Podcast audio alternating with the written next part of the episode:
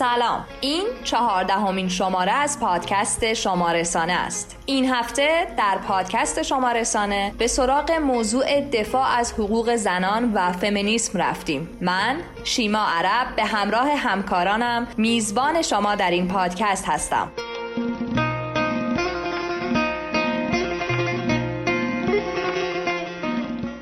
در آرشیو این شماره به سراغ چهار موج مهم فمینیسم در طول تاریخ می رویم. افرادی که در جنبش های فمینیسم حضور دارند برای حقوق زنان مبارزه می کنند. در پی این جنبش ها تا به امروز خیلی از مشکلات زنان مثل حق رأی دادن، حق کار و حق رانندگی کردن حل شده. در جوالدوز این شماره از راه های شناسایی فمینیست های واقعی با شما حرف می‌زنیم. فمینیست ها مخالف ازدواج نیستند. اونها دنبال حقوق برابر مثل حق طلاق، هزانت و وراست هستند.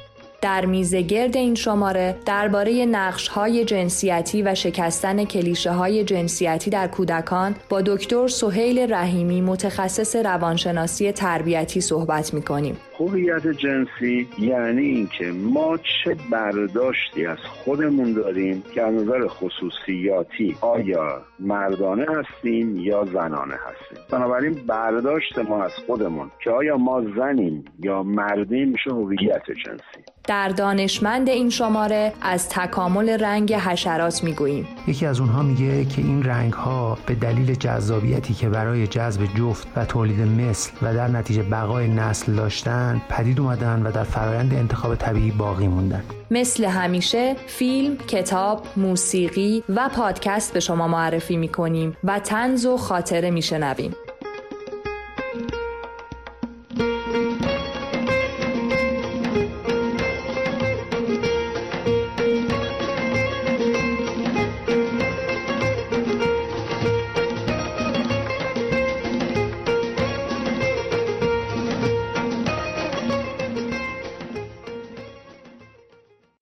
در چند خط امروز به سراغ کتاب ساعت باران نوشته هادی معیری نژاد رفتیم. چند خط رو با صدای کامران خانزاده بشنویم.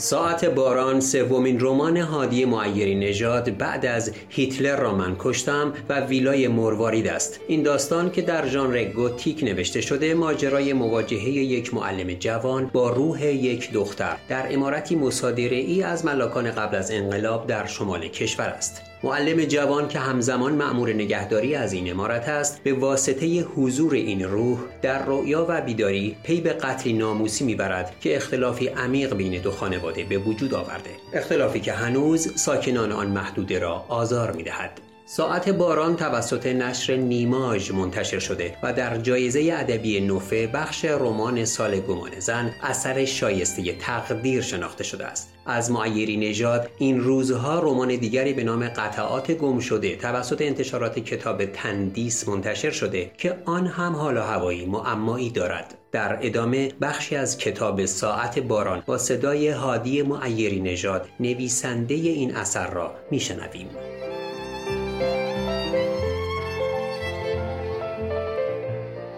ارباب با یک سگ بزرگ که قبلا ندیده بودم لابلای گلهای آفتابگردان مشغول وارسی بود. جلو رفتم. جابجا جا کنار گلها عروسک های چشم از درآمده بالای چوب ها آویزان بودند. منظره معصومانه و در عین حال وحشت آوری بود. خاصه اگر در غروب آفتاب نور گرگومیش روی مزرعه میافتاد از حس معصومیت کاسته و به قلمرو وحشت افزوده می‌شد. باد سردی لابلای گلها میوزید. بدنم به لرزه افتاده بود. اصلا نمیفهمیدم. لرزم از ترس اتفاقات آن شب بود یا از باد سردی که از سمت دریا میوزید. جلوتر رفتم و سلام کردم. سگ بزرگ ارباب جلو آمد و بو کرد. ترسم از سگ ها ریخته بود. ارباب گفت تایگر بیا. سگ برگشت سمت ارباب. ارباب سلامم را جواب داد. دست داد و گفت چی شده؟ دخترها نیومدن؟ گفتم نه سرماز خانم گفت بیام مزرعه. با خودم فکر می‌کردم شاید از حضور من ناراحت است که با گرم شدن چراغ صحبت این تصورم از بین رفت. ارباب بی هیچ مقدمه ای گفت دخترم آیلا عاشقه مزرعه بود. همیشه اینجا بازی می‌کرد. این مزرعه رو فقط برای اون حفظ کردم. ازش فایده نمی‌برم. اینجا آفتابگردون خوب محصول نمیده. تو دشت گرگان خوب محصول میده. گفتم ولی گلهای قشنگی هن. درک می‌کنم چرا یک نفر باید اینجا رو دوست داشته باشه. همینطور که خاک رو بازبینی می‌کرد از من پرسید لابد از خودت می‌پرسی این عروسک ها چیه تو که چوب؟ نمی‌دانستم چه باید گفت. تا امروز با ارباب در مورد دخترش صحبت نکرده بودم. گفتم بله خیلی عجیبه.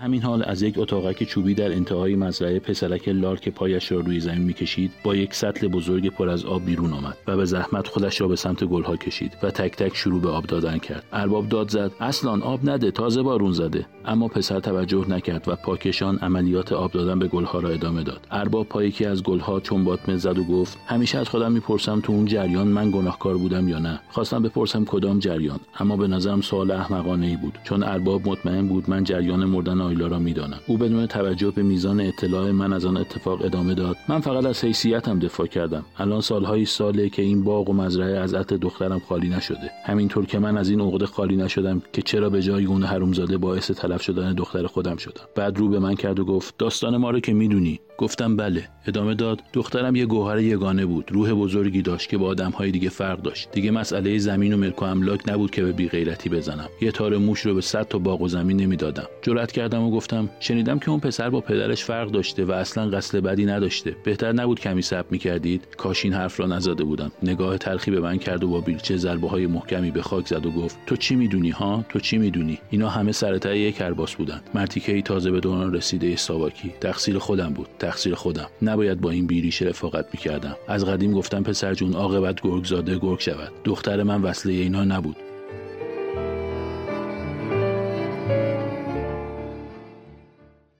درخشش رنگ حشرات نمادی از تکاملشون در طول تاریخه. دانشمند این شماره رو با صدای علی رنجبران بشنویم.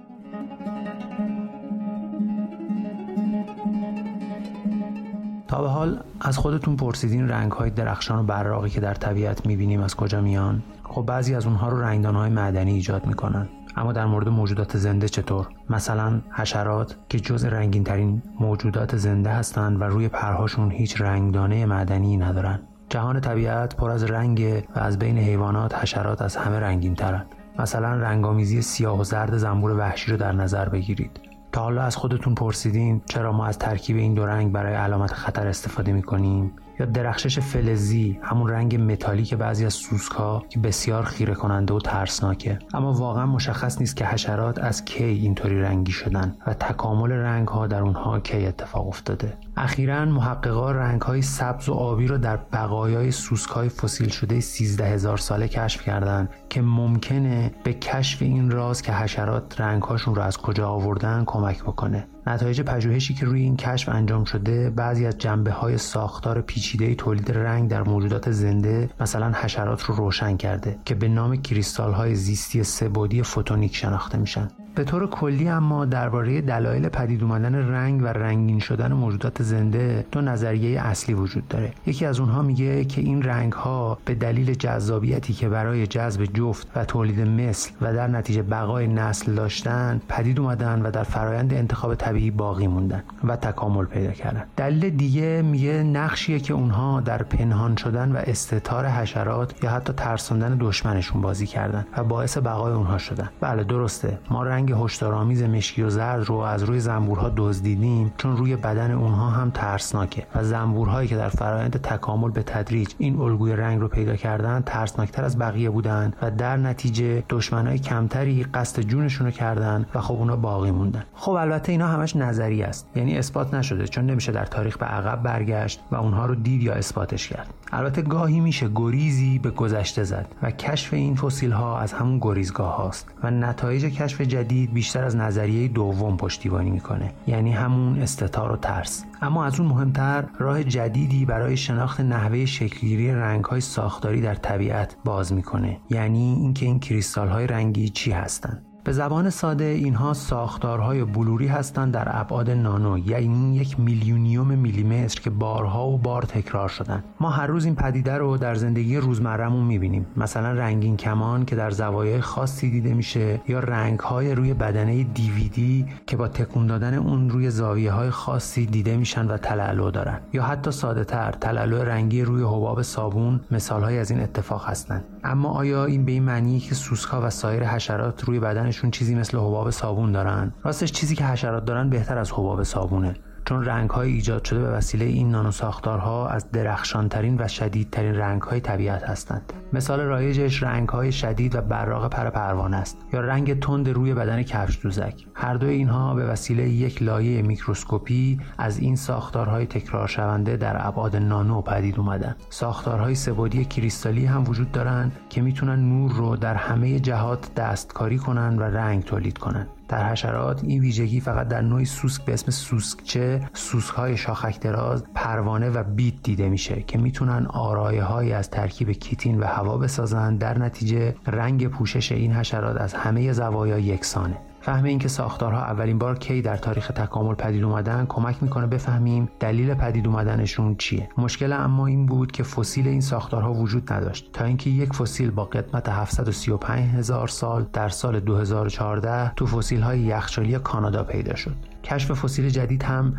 که سوسکچهی با قدمت 13 هزار ساله در سوئیس اتفاق افتاده و نشون میده که این فسیل ها احتمالا باید بیشتر وجود داشته باشند. موضوع جالب این بود که هر چند رنگ های سبز و آبی زرد در میکروسکوپ دیده می‌شد اما مدل سازی نشون داد رنگ نهایی دیده شده سبز بوده و برای پنهان شدن سوسک در زیستگاه پربرگ و علف های سبز رنگ تکامل پیدا کرده بود. بنابراین حالا محققا میگن رنگ حشرات بیشتر از اون که برای جذب جفت باشه نوعی ترفند تکاملی برای استتار بوده که با پدید اومدن این ساختارهای نانومقیاس ایجاد شده. حالا شواهد بیشتری برای نتیجه گیری قطعی در مورد دلایل پدید اومدن رنگ نیازه ولی حداقل معلوم شده که این رنگ ها چطور پدید میان و شاید بررسی بیشتر بین نمونه های قبلی وجود ساختارهای ایجاد کننده رنگ رو در اونها هم نشون بده و معلوم شه جهان ما چطور اینقدر رنگارنگ شده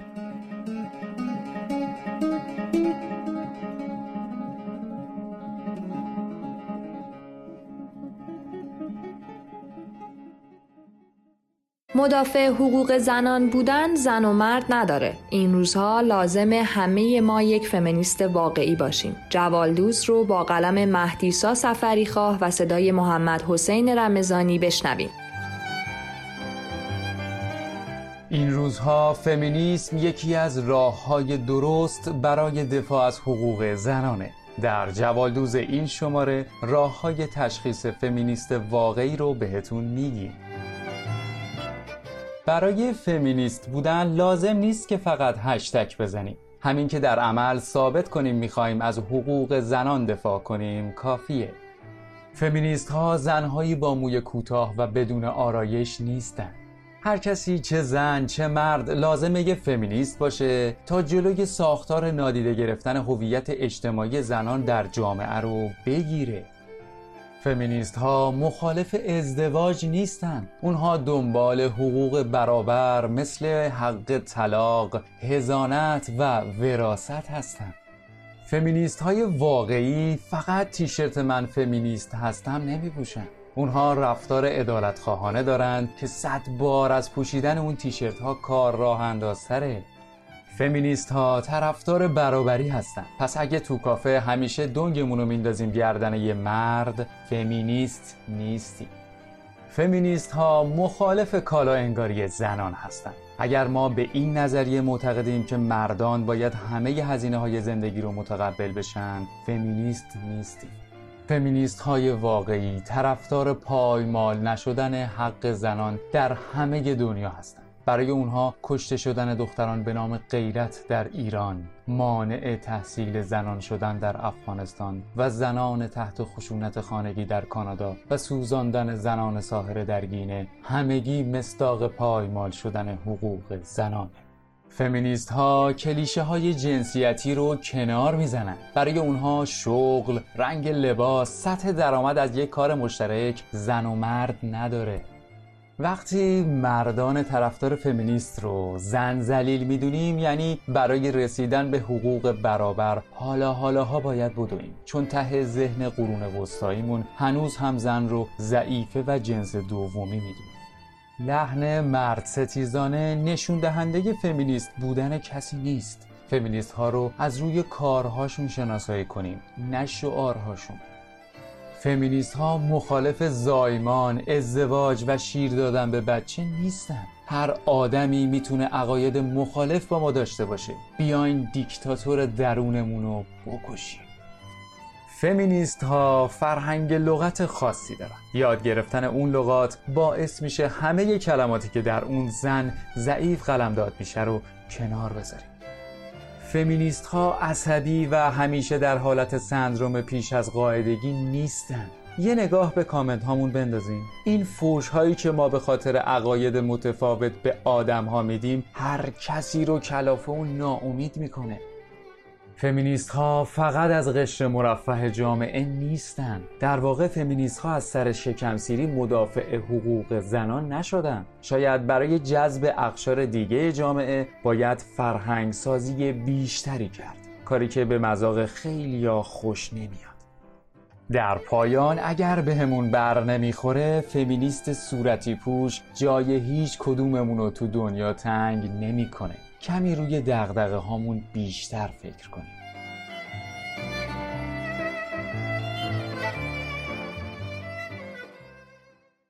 در دفتر خاطرات پانیز زودبز معلم هنرهای تجسمی از خاطراتش برامون گفته.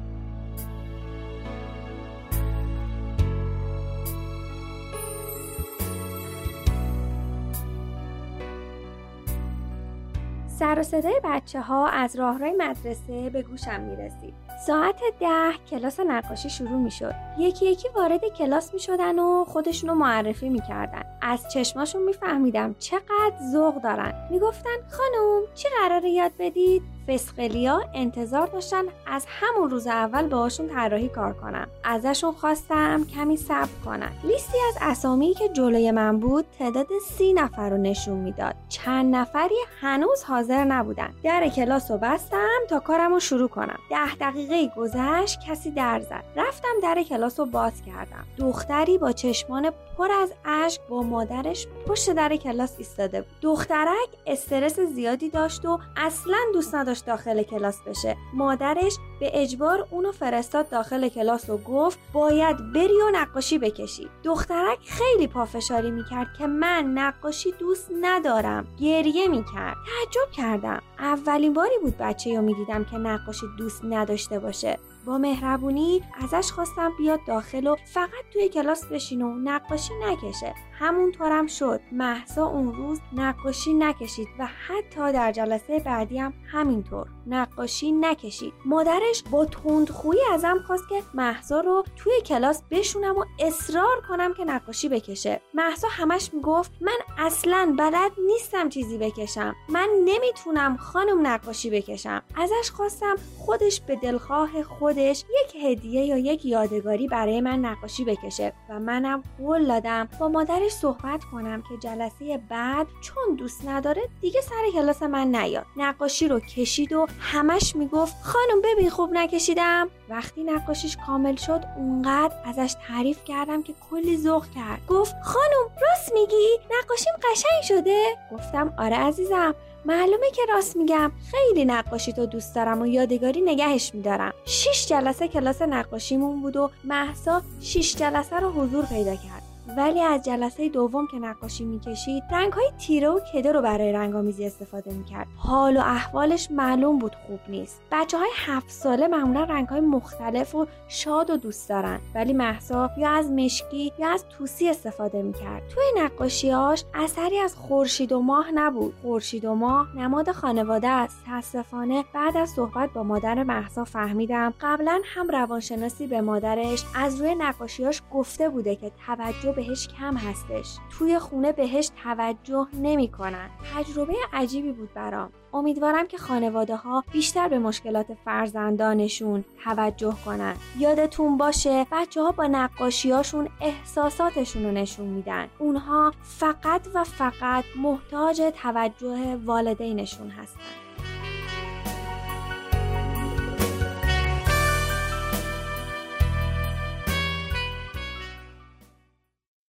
دقدقه های عجیب برخی از مدیران موضوع بیگانه در خانه این شماره است. آیتم تنز بیگانه در خانه رو با اجرای مهدیسا سفری خواه و محمد حسین رمزانی بشنویم.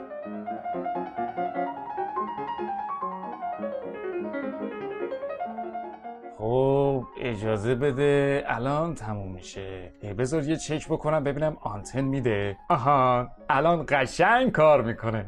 آخ آخ آخ آخ. ببین مطمئنی احتیاج به بیهوشی نداره؟ نه خانم من خودم تو کاتالوگش خوندم که چطوری باید نصب بشه. شما فقط یه لحظه دووم بیار الان تموم میشه. آخه کدوم احمقی برای تولد زنش براش تراشه مجهز به دوربین و جی پی اس نصب می‌کنه؟ من. منظورم اینه کسی که زن و بچهش براش مهم باشه. آها. حالا یه دفعه ما برات مهم شدیم. تو گفتی اینا برای امنیت خودمه. گفتم باشه. ولی من نمی‌تونم اینو زیر گوشم تحمل کنم. می‌خاره آخه لعنتی. میگم می‌خاره. بابا یه دو دقیقه تحمل کن. بدنت باهاش سازگار میشه. دیگه از این به بعد هر جایی که خواستی بری برو. منم با خیال راحت به کارا می‌رسم. دو ساعت بعد.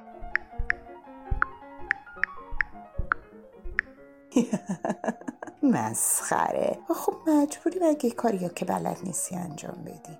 اوا چرا همچین شد با چرا فیلتر شد اینکه داشت الان کار می‌کرد. به چی میخندی؟ هیچی بابا خواهرم یه جوک فرستاده به اون داشتم میخندیدم. به جوک خواهرت میخندی یا باقالی پلویی که خواهر من عکسشو گذاشته تو اینستاگرام؟ با تو از کجا می‌دونی؟ یعنی منظورم اینه که این حرفا چیه که می‌زنی؟ به خواهرت هم بگو کمتر به اون شوهرش بخنده و مسخرش کنه. تا دیروز که براش ماشین شاسی خریده بود بهترین شوهر دنیا بود. حالا شده شوهر پیژامی پوشش که فقط واسه دستشویی رفتن از جاش تکون می‌خوره. نه مثل اینکه تو واقعا یه چی هست. ببینم تو از کجا می‌دونی که من و خواهرم داریم درباره چی حرف می‌زنی؟ یه مرد همیشه می‌دونه دوروبرش داره چه اتفاقاتی میفته نکنه نکنه تو منو حک کردی. آره حکم کردی. به خدا اگه همچین کاری کرده باشی این خونه رو رو سرت خراب می‌کنم. حک چیه خانم حک چیه من فقط نگران امنیت تو فضای مجازی هستم. فقط مراقبتم. اصلا این دم و دستگاه و واسه همین خریدم. سفارشی از چین برامون زدن. از اینا فقط 6 تای دیگه تو دنیا هست. یکی روی زن بوریس جانسون نصبه. یکی روی ملانی ترامپ نصبه. یکی مال شوهر کیم کارداشیانه که حواسش به زنش باشه. چهارمی دست پوتینه. پنجمی روی عمه مرحوم کیم جونگ اون نصب بود شیشمی هم دست آنگلا مرکله که روی شوهرش نصب کرده. درود به شرفش. یعنی یه زن تو دنیا باشه که کارشو خوب بلد باشه همین مرکله. علکی نیست که کل اروپا داره روی کاکلش میچرخه. ببین من این ماسماسک رو نمی‌خوام. بیا درش بیار. چی چی رو درش بیار؟ این دیگه الان رفته تو خونت. راستش من یادم رفت همون اول بهت بگم که این یک عمل جراحی برگشت ناپذیره. یعنی دیگه تا آخر عمر باید این تراشه پشت گوشت بمونه. فقط ببین یه سری کارا هم وقتی این تراشه رو می‌ذاری پشت گوشه دیگه تا آخر عمر نمی‌تونی انجام بدی. مثلا برای ادامه تحصیل و سفر و تماشای تلویزیون و باز کردن زنگ آیفون و رفتن به مهمونی من باید رمز و وارد کنم. با این مسخره بازی ها چیه بابا؟ تمامش کن. باشه خندیدم. هر هر. بیا بیا درش بیار. اینم بگم که تراشه دسترسی رفتن به مکانهای خاص رو بهت نمیده. مثل خونه دوستاد یا چک کردن اینستاگرام و تلگرامت. ببینم فکر کردی من اینجا میشینم تا تو برای من تصمیم بگیری. بده من اون چاقو رو.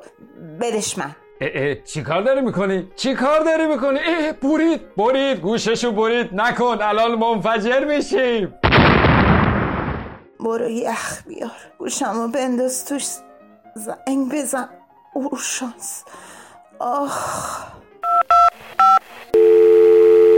الو. الو اورژانس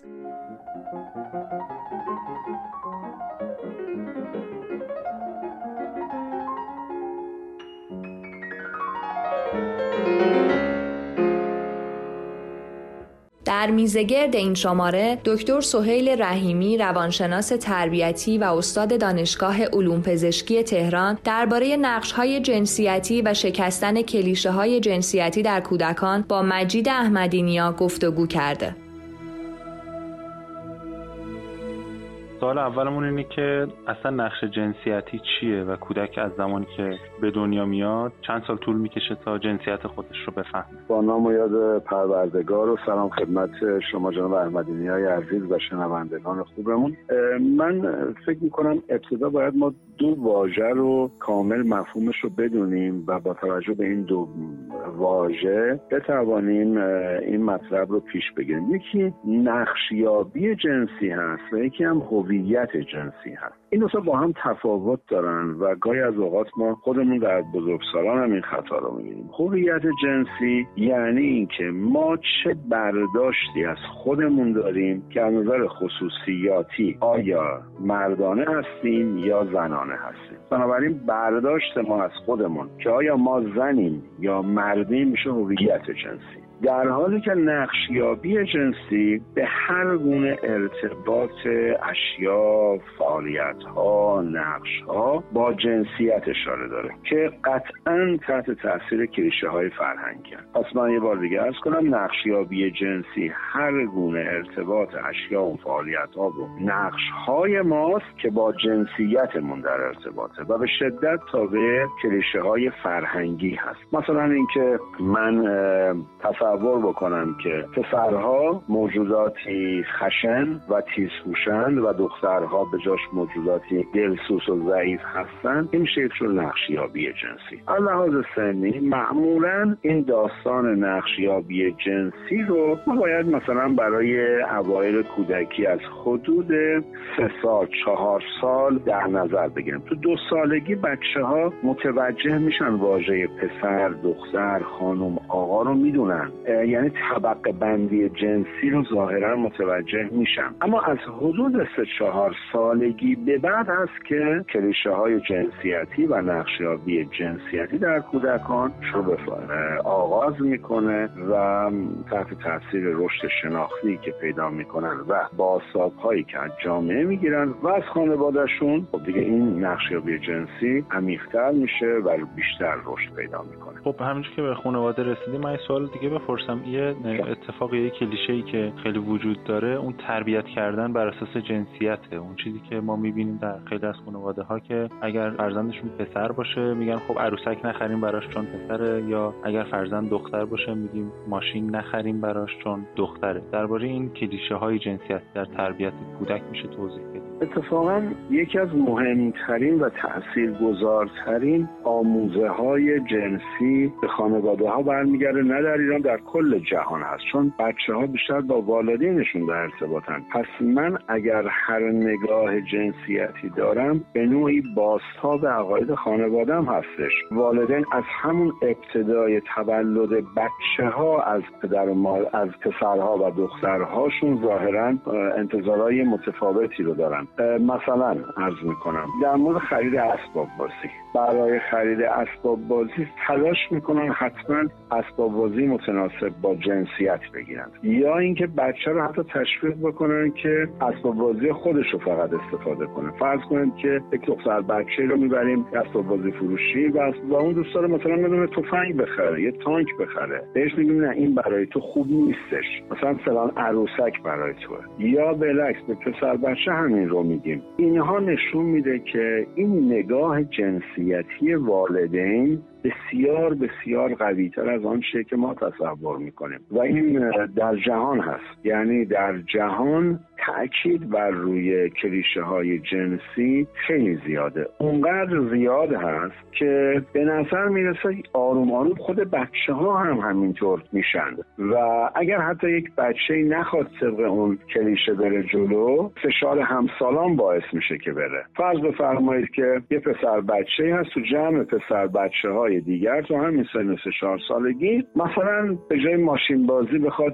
عروسک بازی کنه. پسر بچه های دیگر اون رو من می‌کنن مسخرش می‌کنن دست میندازنش. پس والدین بسیار بسیار نقش دارن و این نقش دو قطبی رو در جهان امروز ما باید کمرنگ کنیم. ببینید ما دیگه در زمانهای قدیم نیستیم که منظورم سنه های خیلی قدیم هستش که مردان یک سری وظایف سنتی داشتن و زنها هم یک وظایف سنتی داشتن. وظایفی مثل آشپزی خانهداری اینها رو ما به عهده زنان میذاشتیم. اما در جامعه امروزه که زنان پای پای مردان کار می‌کنن و اصلا یک همکاری در همه مسائل باید بینشون باشه به نظر می‌رسه باید خانواده ها این واقعیت ها رو بپذیرن و آروم آروم تلاش بکنن که از این کلیشه های جنسی به مرور ما فاصله بگیریم. طوری که یک دختر بدانه که پسر هم می‌تونه خانهداری بکنه آشپزی بکنه بچه داری بکنه و پسر هم بدانه که دختر می‌تونه کارهای فنی بکنه می‌تونه مثل خود پسرها بره. خب تو بعضی کشورها دیدید اینها رو بیشتر دارن اهمیت میدن. مثلا زنان حتی به نظامیگری میرن یا در مشاغل خیلی سخت میرن. تو بعضی کشورها مثل ما یه مدار ضعیفتر هست. اما خب این ساختار شکنی باید باشه و نمونه بارز این ساختار شکنی رو شما در درس ریاضی می‌بینید. خب ما در مدارس خیلی این موضوع رو داریم که اگر پسر بچه درس ریاضیش ضعیف باشه. معلمان میگن باید بیشتر بخونی تلاش بکنی برسی به این مطالب. حالا اگر دختر ضعیف باشه متاسفانه انگ می‌زنن که نهوش این بچه برای ریاضی مناسب نیست. حتی به والدین میگن که نه بچه شما ریاضی رو نمی‌کشه. و خب به همین دلیل دخترها شاید به ریاضی کمتر علاقه نشون میدن. اما خب اون پروفسور مریم میرزاخانی تونست این تابوی بزرگ رو نه در ایران در کل جهان بشکنه و نشون بده که اینها فقط تابو هن. منظر هوشی فرق بین این جنسیت ها نداریم ما این کلیشه ها رو باید به مرور زمان برطرف کنیم. من احساس می‌کنم والدین نقش کلیدی تو این موضوع دارن و بعد از والدین معلمان هستن. مثلا ببینید من از همین دوران کودکی برای شما مثال بزنم. تو خیلی از خانواده ها بچه دختر که به دنیا میاد همه وسایلش رو رنگ صورتی می‌گیرن. برای پسر بچه رنگ های آبی یا حتی خاکستری دیدم گاهی وقتا می‌گیرن. چرا باید اینطور ما بیایم تفاوت بذاریم بین اینها؟ مقاومتی هم وجود داره اصلا نسبت به این رنگ ها بله. و جنسیتی بودن رنگ ها دقیقا این میگم اصلا حالا به کشور خود ما بستگی نداره. بر روانشناسان تکاملی که میان به تاثیر وراثت روی نقشیابی جنسی بررسی می‌کنن میگن ما از لحاظ ساختارهای ژنتیکی اینطوری طبقه بندی میشیم که مردان باید قوی باشن تسلط بگذارن رو دیگران یعنی برای تسلط یابی آماده شدن و زنان برای تاثیر پذیری و صمیمیت. این رو نگاهیه که اونها دارن. اما ما انسان ها گونه نوع انسان طوری هستش که می‌تونه این رو بشکونه و عوض کنه متناسب با شرایط زندگی. جامعه فعلی ما جامعه ای نیست که بخوایم روی این نقش های سنتی خیلی پافشاری بکنیم. وقتی که ما خیلی روی اینها پافشاری کنیم در بزرگسالی در دوره نوجوانی و در دوره جوانی دچار مشکل میشیم. خب شما الان ببینید به جوانان امروز خود ما. زن و شوهر هر دو کار می‌کنند. پای پای هم. اما مرد توقع داره که زنی که پای پایش کار کرده خسته شده آمده بازم وظایف زنانگی که جامعه تحمیل کرده رو مو به مو اجرا کنه. یعنی خونه رو کامل تمیز بکنه آشپزی رو انجام بده خانهداریش هم بیست باشه. خب این نمیشه دیگه. این بله. نقش ها رو مجبوریم که آروم آروم بذاریم کنار و این برمیگرده به تربیت جنسی در خانواده ها هر چقدر خانواده ها بچه ها رو سوق بدن به رفتارها و فعالیت های جنس مخالف در کنار جنس موافقش. بچه یاد می‌گیره که نگاه جنس مخالف رو هم در زندگی لحاظ بکنه و متوجه دیدگاه های جنس مخالف هم میشه. معلم ها هم همینطور. هر چقدر معلم ها به بحث های کلیشه ای نپردازند و گاهی وقتا هم اینها خیلی ظریف هست. یعنی به ظرافت میگن که من یه مثال بزنم از این ظرافت که میگم شاید بتونم منظورم رو به خوب برسونم. مثلا شما ببینید سر کلاس بچه که حرف می‌زنن معلم در برابر پسر بچه ها چیزی نمیگه. شما یه سوالی مطرح کنید تو کلاس پسرونه هر کی هم اینطوری حرفشو می‌زنه. ولی در مورد کلاس دخترها معلم توقع داره که دختر دستش رو بلند بکنه اجازه بگیره بعد حرف بزنه. حالا اگر دختری بخواد همینطوری مثل یک پسر حرف بزنه معلم به ظرافت برمیگرده که ما در کلاسمون مقرراتی داریم. باید دست بلند بشه. ببینید اینها اون چیزهاییه که باید شکسته بشه. یعنی ما در مسائل تربیتی و نگاه فرهنگی بین دو جنس فرقی قائل نشیم تا بتونیم این کلیشه ها رو انشالله بشکنیمشون خیلی ممنونم از توضیحاتتون.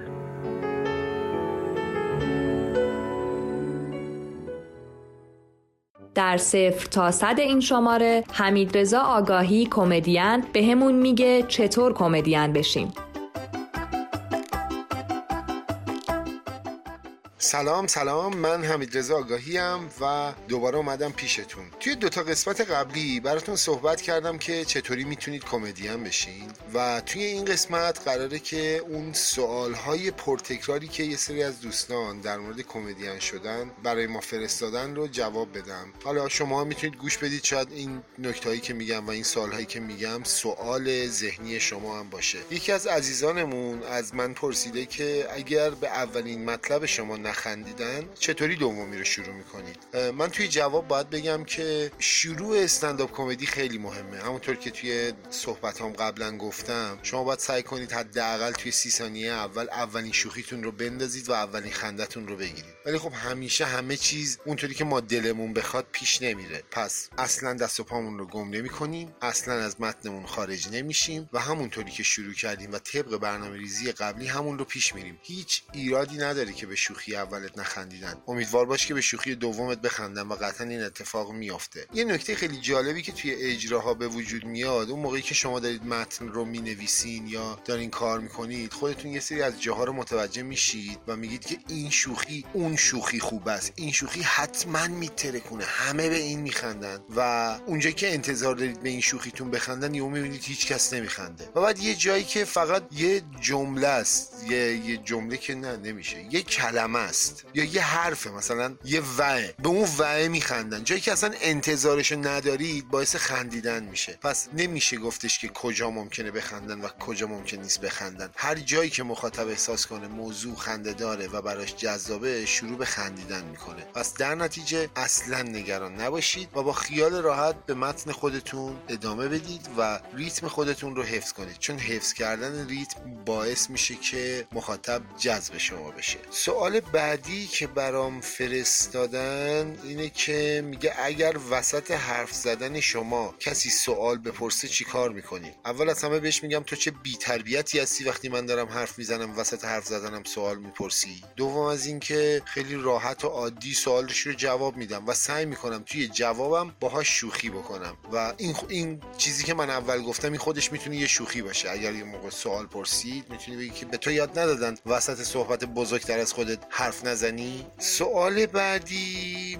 اگه احساس کردین یکی متوجه نشد شوخی شما چیه چی کار می‌کنید؟ دوباره توضیح می‌دید؟ بیشتر بهش توضیح می‌دید؟ در واقع نه. اصلا توضیحی نمیدم. من شوخی رو میگم و از روش رد میشم. به خاطر اینکه جنس شوخی ها همه یکسان نیست. یه سری از شوخی ها هستن که فقط بعضی ها ممکنه متوجهش بشن و فقط هم همون بعضی ها بهش میخندن و خنده همون بعضی ها هم کافیه. سوال بعدی که پرسیدن خیلی جالبه برام. پرسیدن که چقدر از تماشاچی ها مشارکت بگیریم؟ تا مشارکت گرفتن از تماشاچی بستگی به خود تماشاچی داره؟ یه اصل کلی توی استنداپ کمدی هست که وقتی که شما روی صحنه هستین و دارید اجرا می‌کنید تا زمانی که مخاطب شما تماشاچی شما با شما صحبت نکرده و به شما مشارکت نداده شما حقی ندارید که به اون کاری داشته باشید.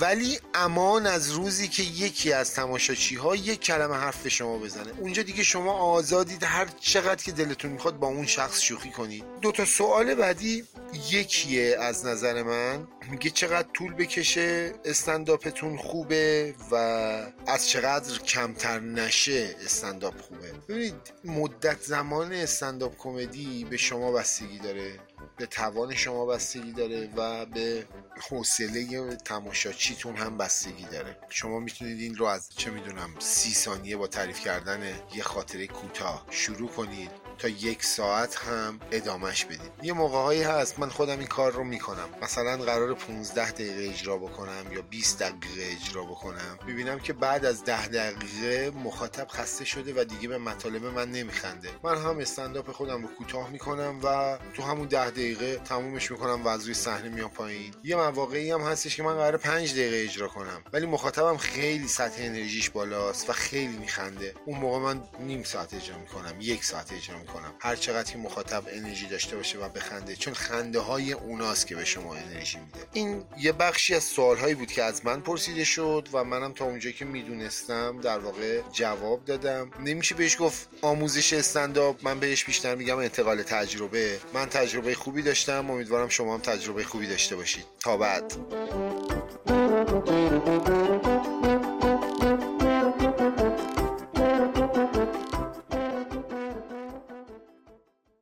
شناخت امواج فمینیسم در طول تاریخ کمک می‌کنه تا اطلاعات رو از منبع درستی به دست بیاریم. آرشیو این شماره به قلم ماعده کرامتی و با صدای فرید متینه.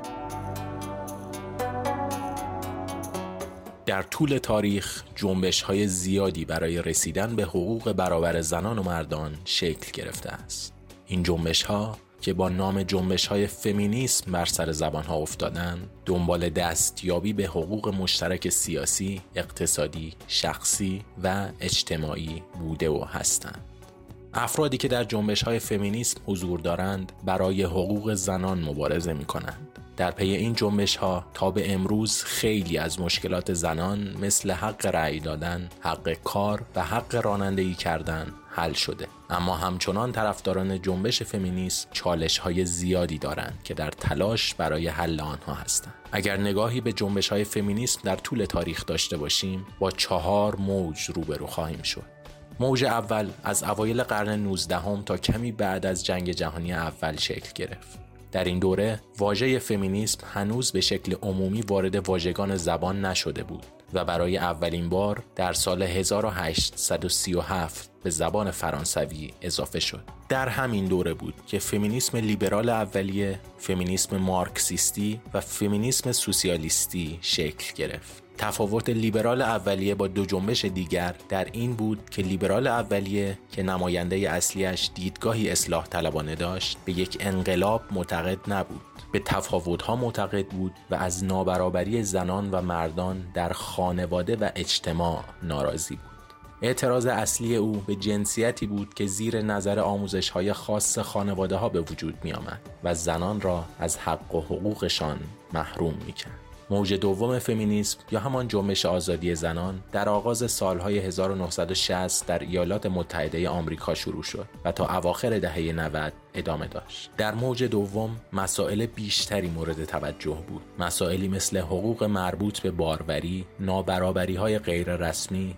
نابرابری های حقوقی رسمی، خانواده، جنسیت، محل کار و مواردی از این دست. موج دوم شکست خورد. چون موفق نشد حقوق برابر را به متمم قانون اساسی ایالات متحده اضافه کنند. اما های درون فمینیستی باعث آغاز موج سوم شد. جالب است بدانیم در این دوره جنبش فمینیسم کلیت ازدواج را رد کرد و فقط به مطرح کردن های خود پرداخت. شعار زنان بدون مردان و با رفتارهای مردانه مربوط به همین دور است.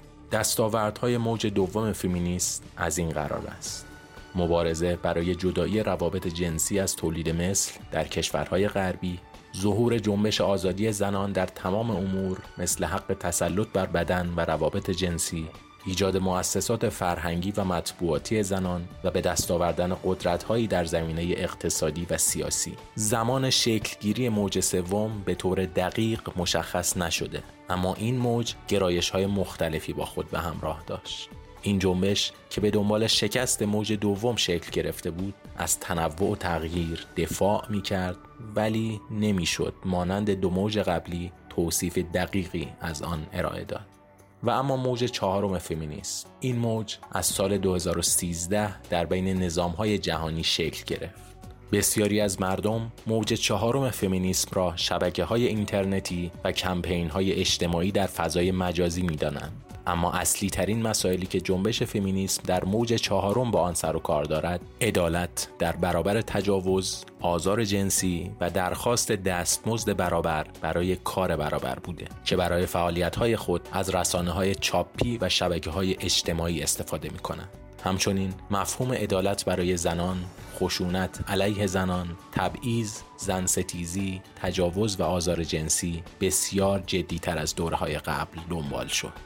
نکته جالب درباره جنبش های فمینیسم این است که مردان زیادی حامی این جنبش هایند و با جدیت از آن حمایت می کنند. شما چطور؟ آیا حامی جنبش های فمینیسم هستید؟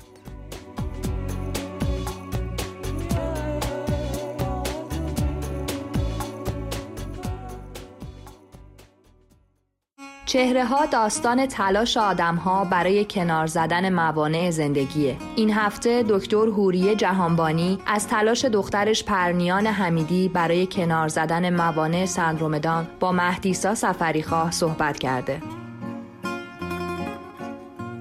من هوریه جهانبانی هستم. مامان پرنیان حمیدی من دکترای برخشان دکترای شیمی دارم و هیئت علمی دانشگاه همه که به دنیا اومد من تقریبا یک ماه بعدش متوجه موضوع شدم. حال خب مثل هر مادری که بچهش با یه برچرخی بدون چیزی که تو ذهنش نیست و انتظار خب یه بچه سالم و وقتی دختر هست بچه دختر زیبا و سالم داشته باشه خب انتظار اینو داشتیم و وقتی که بعد از یک ماهی با شک و تردید من گفتن که آزمایش کایتا بعد انجام بدیم که مطمئن بشید که یک سری از علائم داون سیندروم بودانه داره. خب وقتی که آزمایش انجام شد نتیجه آزمایش مثبت شد طبعا مثل در مادر دیگه خب توی شوک فرو رفتن من همسان کم رو توی بیمارستان تنیا که متوجه شدم بر من گفته بودم ولی خب چون چیزی من بروز ندادم و تقریبا میشه گفت یه دو سه هفته با شک و تردید یعنی تو آماده کردم منو که متوجه قضیه بشم و برای اینکه مطمئن بشیم که آزمایش کاریوتا دادیم خب وقتی که من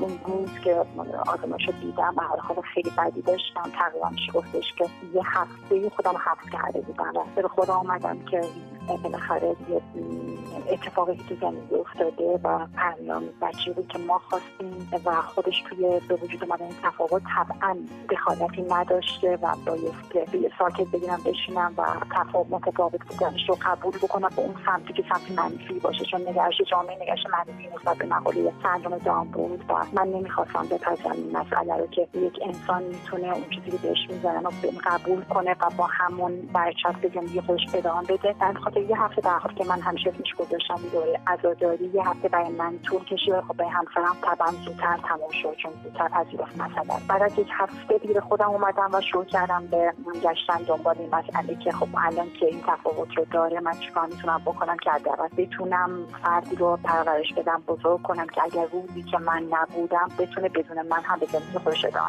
همین الان در حال حاضر کلاس هشتم مدرسه عادیشو تموم کرده و ان برای سال بعد کلاس نهم خواهد رفت. شش سالگی که من پرنامه گذاشتم. البته دومین سالگی پرنامه مرد کودک گذاشتم و بعد سال شش سالگی که مدرسه عادی بیشتر بسانی ثبت نامش کردم و از اونجا مسیر آموزش پرنامه تمام بخشی درام از سمت مدرسه رفت. بعد که کلاس اول که وارد شد دیگه تمام کلاس تمام بخشیشو کلا کنسل کردم قطع کردم و به سمت آموزش مدرسه تمام به فشار ما سمت مدرسه رفت. آموزش های مدرسه خوندن نوشتن حساب اینا کردن و بلکه سواد خوندن و تا حدودی خوب شد یعنی خوب شد که مثل بچه دیگه بودش دیگه. دیگه اومدم به سمت آموزش های فوق برنامه به صدا اون شروع کردم آموزش زبانش رو شروع کردم که گذاشتمش کلاس زبان بیرون. به آموزش شناش شروع کردم و نقاشی شد. یعنی علاوه اینکه مدرسه می‌رفت اینا رو در کنارش داشتم. در طول سال تحصیلی خب هفته یه بار این آموزش ها رو می‌دید. ولی خب سه ماه تابستون بیشتر فرص من دیگه این قسمت ها بودش. هم زمان که درسای سال بعد رو باش کار می‌کردم و درسای سال قبل ریاضی جزای ضعیف بودش تابستون هم ریاضی سال قبل و ریاضی سال بعد هم زمان کار می‌کردم. بیشتر فرص من بود روی درسای هنریش کلاس مختلفی که میرم پرنیا به خاطر اینکه حالا لطفی که خدا به ما داشته و پرنیا به بچه توانمندی هستش بچه کسی که انرژی خیلی مثبت فراوانی داره و نه تنها انرژی مثبتش رو به دوستایی مثل خودش منتقل می‌کنه بلکه به بچه های دیگه هم که حتی ممکن خودشون بزرگتر باشن منتقل بکنه. و توی این چون فعالیت داره؟ خب هر کلاسی که میره تمام از خانواده از من می‌گفتن که پرنیا چه کلاسی میدن تا نقاشی من معلمش معرفی می‌کنم. خیلی از بچه‌ها میاد کلاس نقاشی. یا مثلا کلاس شنای هر که میده من معرفی می‌کنم استادی که چون استادی که پنیان باش کار می‌کنه بچه استادایی نیستن. یا معلمایی نیستن که بچه خاص کار کرده باشن. این استادایی هستن که با همه با بچهای معمولی کار کردن. اونم خب می‌پرسم میان تو این کلاس کلاس نقاشی که پنیان می‌رفت چند تا بچهای سرزمین هستن که مدرسه استثنایی می‌رفتن و ظاهرا توی مدرسه استثنایی اونطور که باید زبان رو باشون کار نکردن. دوست پنج از خودشون بزرگتر از پنج بزرگتر بودن. این کلاس زبانی که از مادر از من پرسیدش که من چه کلاسی می‌تونم پنج رو بذارم دخترمو بذارم و مثلا چه کتابی نظر خوبه؟ الان با شهید کرونایی میترسم بچه بذارم کلاس و دوست داشتم با, با دخترم کار کنم. و پنج موضوع اونجا شنید. و توی واتساپ با یکی از که توی آشنا شده بود به تنهایی داشت با اون دوستش زبان کار می‌کرد. اون بچه هم مدرسه استثنایی دیپلمشو گرفته بود و زبان نمی‌دونست. و من می‌دیدم که هر از گاهی که من دارم به کارم می‌رسم پنیان داره با اون دوستش انگلیسی صحبت می‌کنه و بهش کتاب معرفی می‌کنه بهش تمرین میده. بعد هم یه روز بهش گفتم که ما می‌خوای کلاس تو گسترش بدی بچهای بیشتری داشته باشی تو کلاس. گفت چطور؟ گفتم مثلا یه روزی یادت مامان سارا گفتش که سارا جون می‌خواد کلاس نمی‌تونه گفت آره گفتم می‌خوای تعداد بیشتر گفت آره فکر خوبیه ما من خیلی از مادران میگم به حال کلاس زبان خودش یک مقرراتی داره به حال معلم زبان زبان. انگلیسی صحبت می‌کنه. اما چون دوستای پرنیان در حال شرایط یادگیریشون ممکنه متفاوت باشه یعنی بندی متفاوتی ممکن داشته باشن.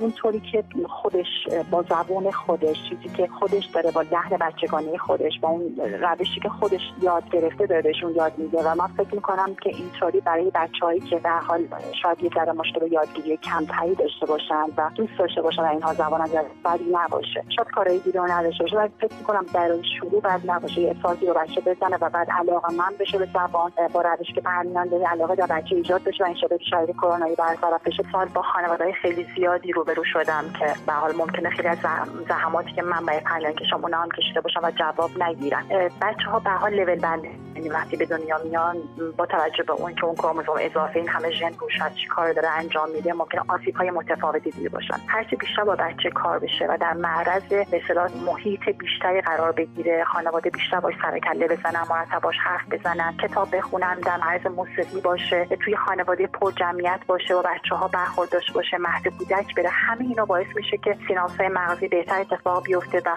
حتی دانشمندان امروز ثابت کردن که ده نمره ممکنه به آیکیو بچه فرد اضافه بشه. بنابراین این اتفاقات این کارها و این فعالیت ها به اصطلاح تداخلات یا مداخلات زود هنگام خانواده خیلی تو روش بچه می‌تونه موثر باشه. نمی‌تونیم این قسمت رو نفی کنیم. متاسفانه خیلی از خانواده میگن ما بچه هامون لجباز شد و به حرف ما گوش نمیدن. وقتی می‌خوایم باشون کار کنیم چون به حرف ما گوش نمیدن توجه به حرف ما نمی‌کنن اونطور که باید و شاید پروسه یادگیری در بچه ها اتفاق نمیافته. خوشبختانه من با پرندان از همون بعد تولد حالا بگم مثلا سن دو تا سه سالگی که روانشناسا میگن سن رسیدن به استقلال بچه هست اون سن سنیه که مادر درک نکنه و ندونه اطلاعاتی نداشته باشه بچه رو وارد دنیای لجبازی می‌کنن من خوشبختانه اونجا دقیقا با تاچ درمانی نه که بگم کلاس تاچ میبردم نه خودم. با روش هایی که ابداع می‌کردم هر روز نسبت به روز قبل و روش های متفاوتی رو برای پرنیا وارد و فاز نشه در نظر می‌گرفتم طراحی می‌کردم که پرنیام بتونه به من اعتماد کنه و هر وقت من می‌خوام باش کار کنم قبول بکنه که من دارم باش بازی می‌کنم و باید مقاله آموزش نشم.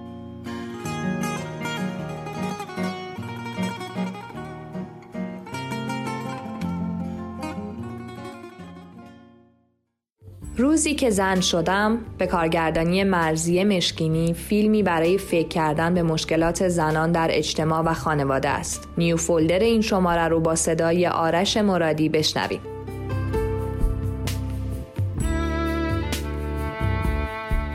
این هفته می‌خوایم درباره فیلم روزی که زن شدم ساخته مرزیه مشکینی صحبت کنیم. فیلمی که در سال 79 ساخته شده و محسن مخمرباف هم در نوشتن دیالوگای اون نقش داشته. مدت زمان فیلم 78 دقیقه است و بازیگران اون شبلم طلویی، فاطمه چراغ آخر، عزیز صدقی، محرم زینالزاده، سیروس کهوری نژاد و شهربانو کاکازاده. این فیلم که برنده هشت جایزه و نامزدی دو جایزه دیگه هم تو کارنامه خودش داره از سه قسمت تشکیل شده که هر قسمت داستان یک زن رو نقل می‌کنه. داستان اول هوا داستان دوم آهو و نام داستان سوم هوراست. حالا شاید براتون سوال بشه که چرا اسم این فیلم روزی که زن شدم انتخاب شده که باید به شما بگم نام فیلم برگرفته از این جمله سیمون دوبواره. یک انسان زن زاده نمیشه بلکه تبدیل به زن میشه. نام قصه اول حواست. قصه ای که جذاب شروع میشه و یه دختر کوچیک به نام حوا یک روز صبح از خواب برمیخیزه و با خبر میشه که امروز زن شده. چرا که سن اون به نه سالگی رسیده و اگه از این به بعد به کوچه بره و با پسرها بازی کنه گناه کرده. حوا وقتی متوجه این موضوع میشه گریه می‌کنه و از مادر بزرگش می‌خواد که به او اجازه بده تا برای آخرین بار به کوچه بره و با بچه ها خدافظی کنه. قصه قسمت دوم آهو نام داره. ماجرا هم از این قراره که زن جوانی با چادر سنتی و مشکی رنگ خود تو مسابقات دوچرخه سواری زنان شرکت می‌کنه. اما شوهرش با اسب در پی اون میره و این زن رو در حالی که در پیست مسابقه است و رکاب می‌زنه تهدید می‌کنه که اگه از دوچرخه پیاده نشه اون رو طلاق میده. هورا نام قسمت سوم فیلمه در این قسمت داستان پیرزنی روایت میشه که بعد از یک عمر فقر در آخر عمر به او ارسی رسیده و حالا تصمیم گرفته همه اون پولا رو قبل از مرگ خرج کنه و اون چرا که در زندگی آرزوی داشتنش رو داشته و به همشون نرسیده رو بخره. همونطور که متوجه شدید فیلم داستان سه نسل از زنان رو در دهه هفتاد به تصویر کشیده. و روایتگر قصه پرفراز و نشیب اونها برای رسیدن به آرزو و اهدافشون بوده. هر داستان هم به طور خطی و به سادگی روایت میشن. داستان ها چنان فاقد پیچیدگی های روانی معمولی فیلم های غربی که در آغاز فیلم ممکنه فکر کنید شاید افسانه های محلی یا داستان های تمثیلی باشن اما واقعی و تلخن و در عین حال میشه از دیدن اون لذت برد.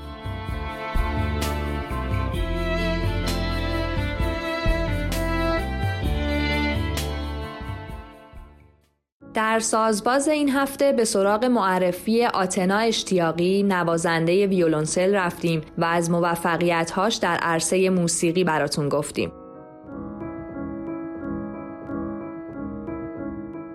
آتنا اشتیاقی نوازنده ویولونسل و متولد سال 1368 او در خانواده اهل هنر به دنیا اومد پدرش بهزاد اشتیاقی کارگردان بازیگر و نقاشه پدر بزرگ و مادر بزرگش هم رضا هوشمند و فرخ پور رسول از بازیگرهای معروف ایرانی بودند. آتنا اشتیاقی به هنرستان موسیقی رفته و هنرجوی استاد کریم قربانی نوازنده ویولونسل هم بوده. در طول این سالها او هم در حوزه موسیقی ایرانی کار کرده و هم در حوزه موسیقی کلاسیک. او هم به تدریس موسیقی مشغول بوده و هم برگزاری کنسرت، کارگاه و اجرا در آلبوم های مختلف. آتنا اشتیاقی در سالهای گذشته در گروه های مختلف و در کنار هنرمندان مطرح و مشهوری مثل محمد رضا و همایون شجریان، شهرام و حافظ ناظری و کیهان کلهر هم اجرا کرده. آخرین کنسرتش هم تور شهر خاموش کیهان کلهر بود که در دیماه سال گذشته برگزار شد. در آبان ماه سال گذشته هم اشتیاقی با پیانوی بهنام ابوالقاسم رسیتالی رو با بعضی از آثار برامز، فوره، راخمانینوف، چایکوفسکی و پولنک در تالار رودکی برگزار کردند. اشتیاقی در سال 93 برنده جایزه بهترین نوازنده ساز غربی از توی جشن موسیقی ما شد. مانی جعفرزاده موسیقیدان و منتقد موسیقی در یادداشتی درباره او نوشته بود: آتنا به زعم من شبیه یک جنگجوی شجاع است که از هر میدان و صحنه چالشی سر در میآورد. می‌زند به قلب تجربه های تازه و از چشم آمی جماعت محل تردید اما او مردد نیست میتازد و جوانیش هم به این تاختن خیلی کمک می‌کنند به عقیده مانی جعفرزاده کنسرت های فصلی و ضبط های استودیویی آتنا اشتیاقی باعث نشده که از شعور موسیقایی و جستجوی هر روزش دور بشه. او از معدود نوازندگان و موسیقیدانانیه که دامنه مطالعهش از موسیقی فراتر رفته کتاب می‌خونه و نگاه و تحلیل زیبایی شناختی هم داره. اولین آلبوم مستقل آتنا اشتیاقی با آهنگسازی فریدون بهرامی به نام آبی دور و در فضای الکتروآکوستیک در سال 97 از سوی مؤسسه آفرینش هنر منتشر شد. با هم به قطعه پرسه از آلبوم آبی دور گوش می‌کنیم.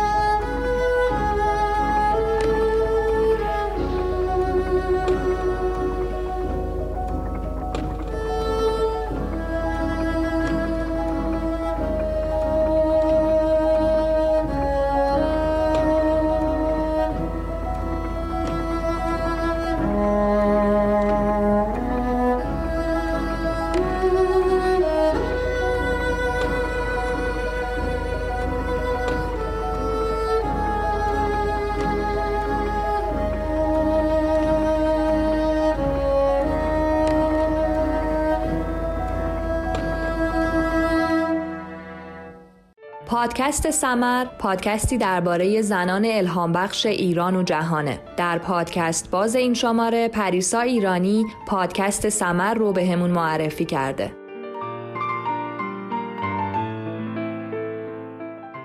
سلام. باز هم نوبت به معرفی یه پادکست جدید رسید. این بار قرار پادکستی رو معرفی کنیم که گرچه هنوز در ابتدای راه و چندان شناخته شده نیست اما تا اینجا مخاطبهای خاص خودش رو پیدا کرده و مطمئنا به زودی وقتی بیشتر دست به دست شه یکی از مهمترین پادکست ها در حوزه زنان خواهد بود. پادکستی که تمرکزش رو به این حوزه اختصاص داده و از زنان الهام بخش ایران و جهان میگه. پادکست سمر. البته سمر با سین. این پادکست که تازه به شماره دهم رسیده رو سمیه نصراللهی تولید می‌کنه که با صدا و لحن آروم و گفتار شیوا توی هر اپیزود ماجرای زنانی رو میگه که با مشکلات مبارزه کردند راهی جدید ساختند روی محیط اطرافشون تاثیر گذاشتند و حتی اسمشون رو توی تاریخ جاودانه کردند. شاید بشه ویژگی مهم این پادکست رو این دونست که با وجود اختصاصی بودنش در حیطه زنان داستان اونا رو به شکلی روایت می‌کنه که حتما لازم نیست دغدغه مند باشید تا اون رو دنبال کنید. بلکه با گوش دادن به این روایت ها حتی توی مخاطب های معمولی جرقه های دغدغه مندی اجتماعی کسب آگاهی بیشتر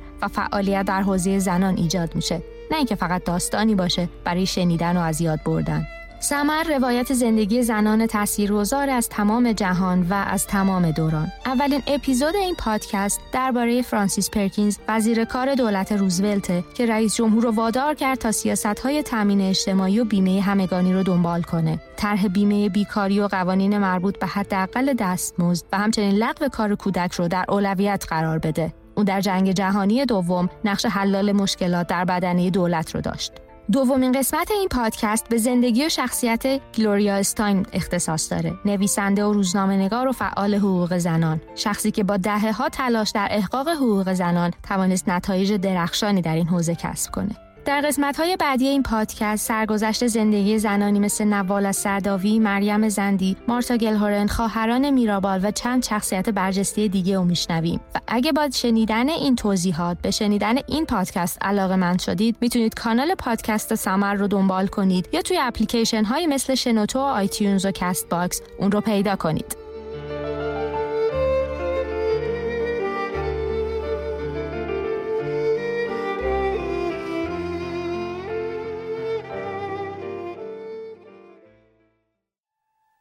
زنان توی محیط های کاری، خانوادگی و اجتماعی با سختی های زیادی روبروان. سقفای شیشه‌ای جلوی پیشرفت اونا رو توی محیط های کاری می‌گیرن و به نام غیرت قربانی میشن. اما وجدان بیدار جامعه این روزها آگاه و نگران همه مسائل زنان رو رسد می‌کنه. این روزا وقتی در ستایش زنان هم کلمه ای میگیم باید حواسمون به جنس کلماتمون باشه. زنان هم اصر ما در برابر کلماتی که جلوی حرکت رو به جلوی اونها رو می‌گیرن تمام قد نیستن. حالا از فرهنگ زنان ضعیف و با تصمیمات صرفا احساساتی سالها گذشته. فرهنگ لغات مردم درباره زنان در حال تغییره. مردان فمینیست در کنار زنان جلوی ساختار اجتماعی نادیده گرفته شدن حقوق زنان رو می‌گیرن و ما به کودکانمون درباره شکستن کلیشه های جنسیتی آموزش میدیم. کودکان نسل بعدی رنگ ها رو نشونه جنسیت نمی‌دونن و برای هر شغلی رویا پردازی می‌کنن و همه اینها یعنی برای زندگی کردن از یه جنس دیگه باید حسابی مجهز بشیم. مجهز به علم و آگاهی و رسانه رسانه ها و منابع معتبر ما رو در تلگرام، اینستاگرام و همه اپلیکیشن های پادکست دنبال کنین و به همون درباره روش بومیتون در دفاع از حقوق زنان بگین. از بغز ها و حرف های پنهان و پیدایی بگین که قرار برای کسی الهام بخش باشه.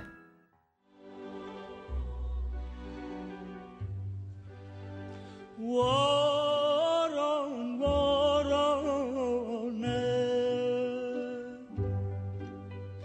گل ریزه ریزه. عزیزکم گل ریزه ریزه. وادی و هاردای عزیزکم یه خوباییزه نه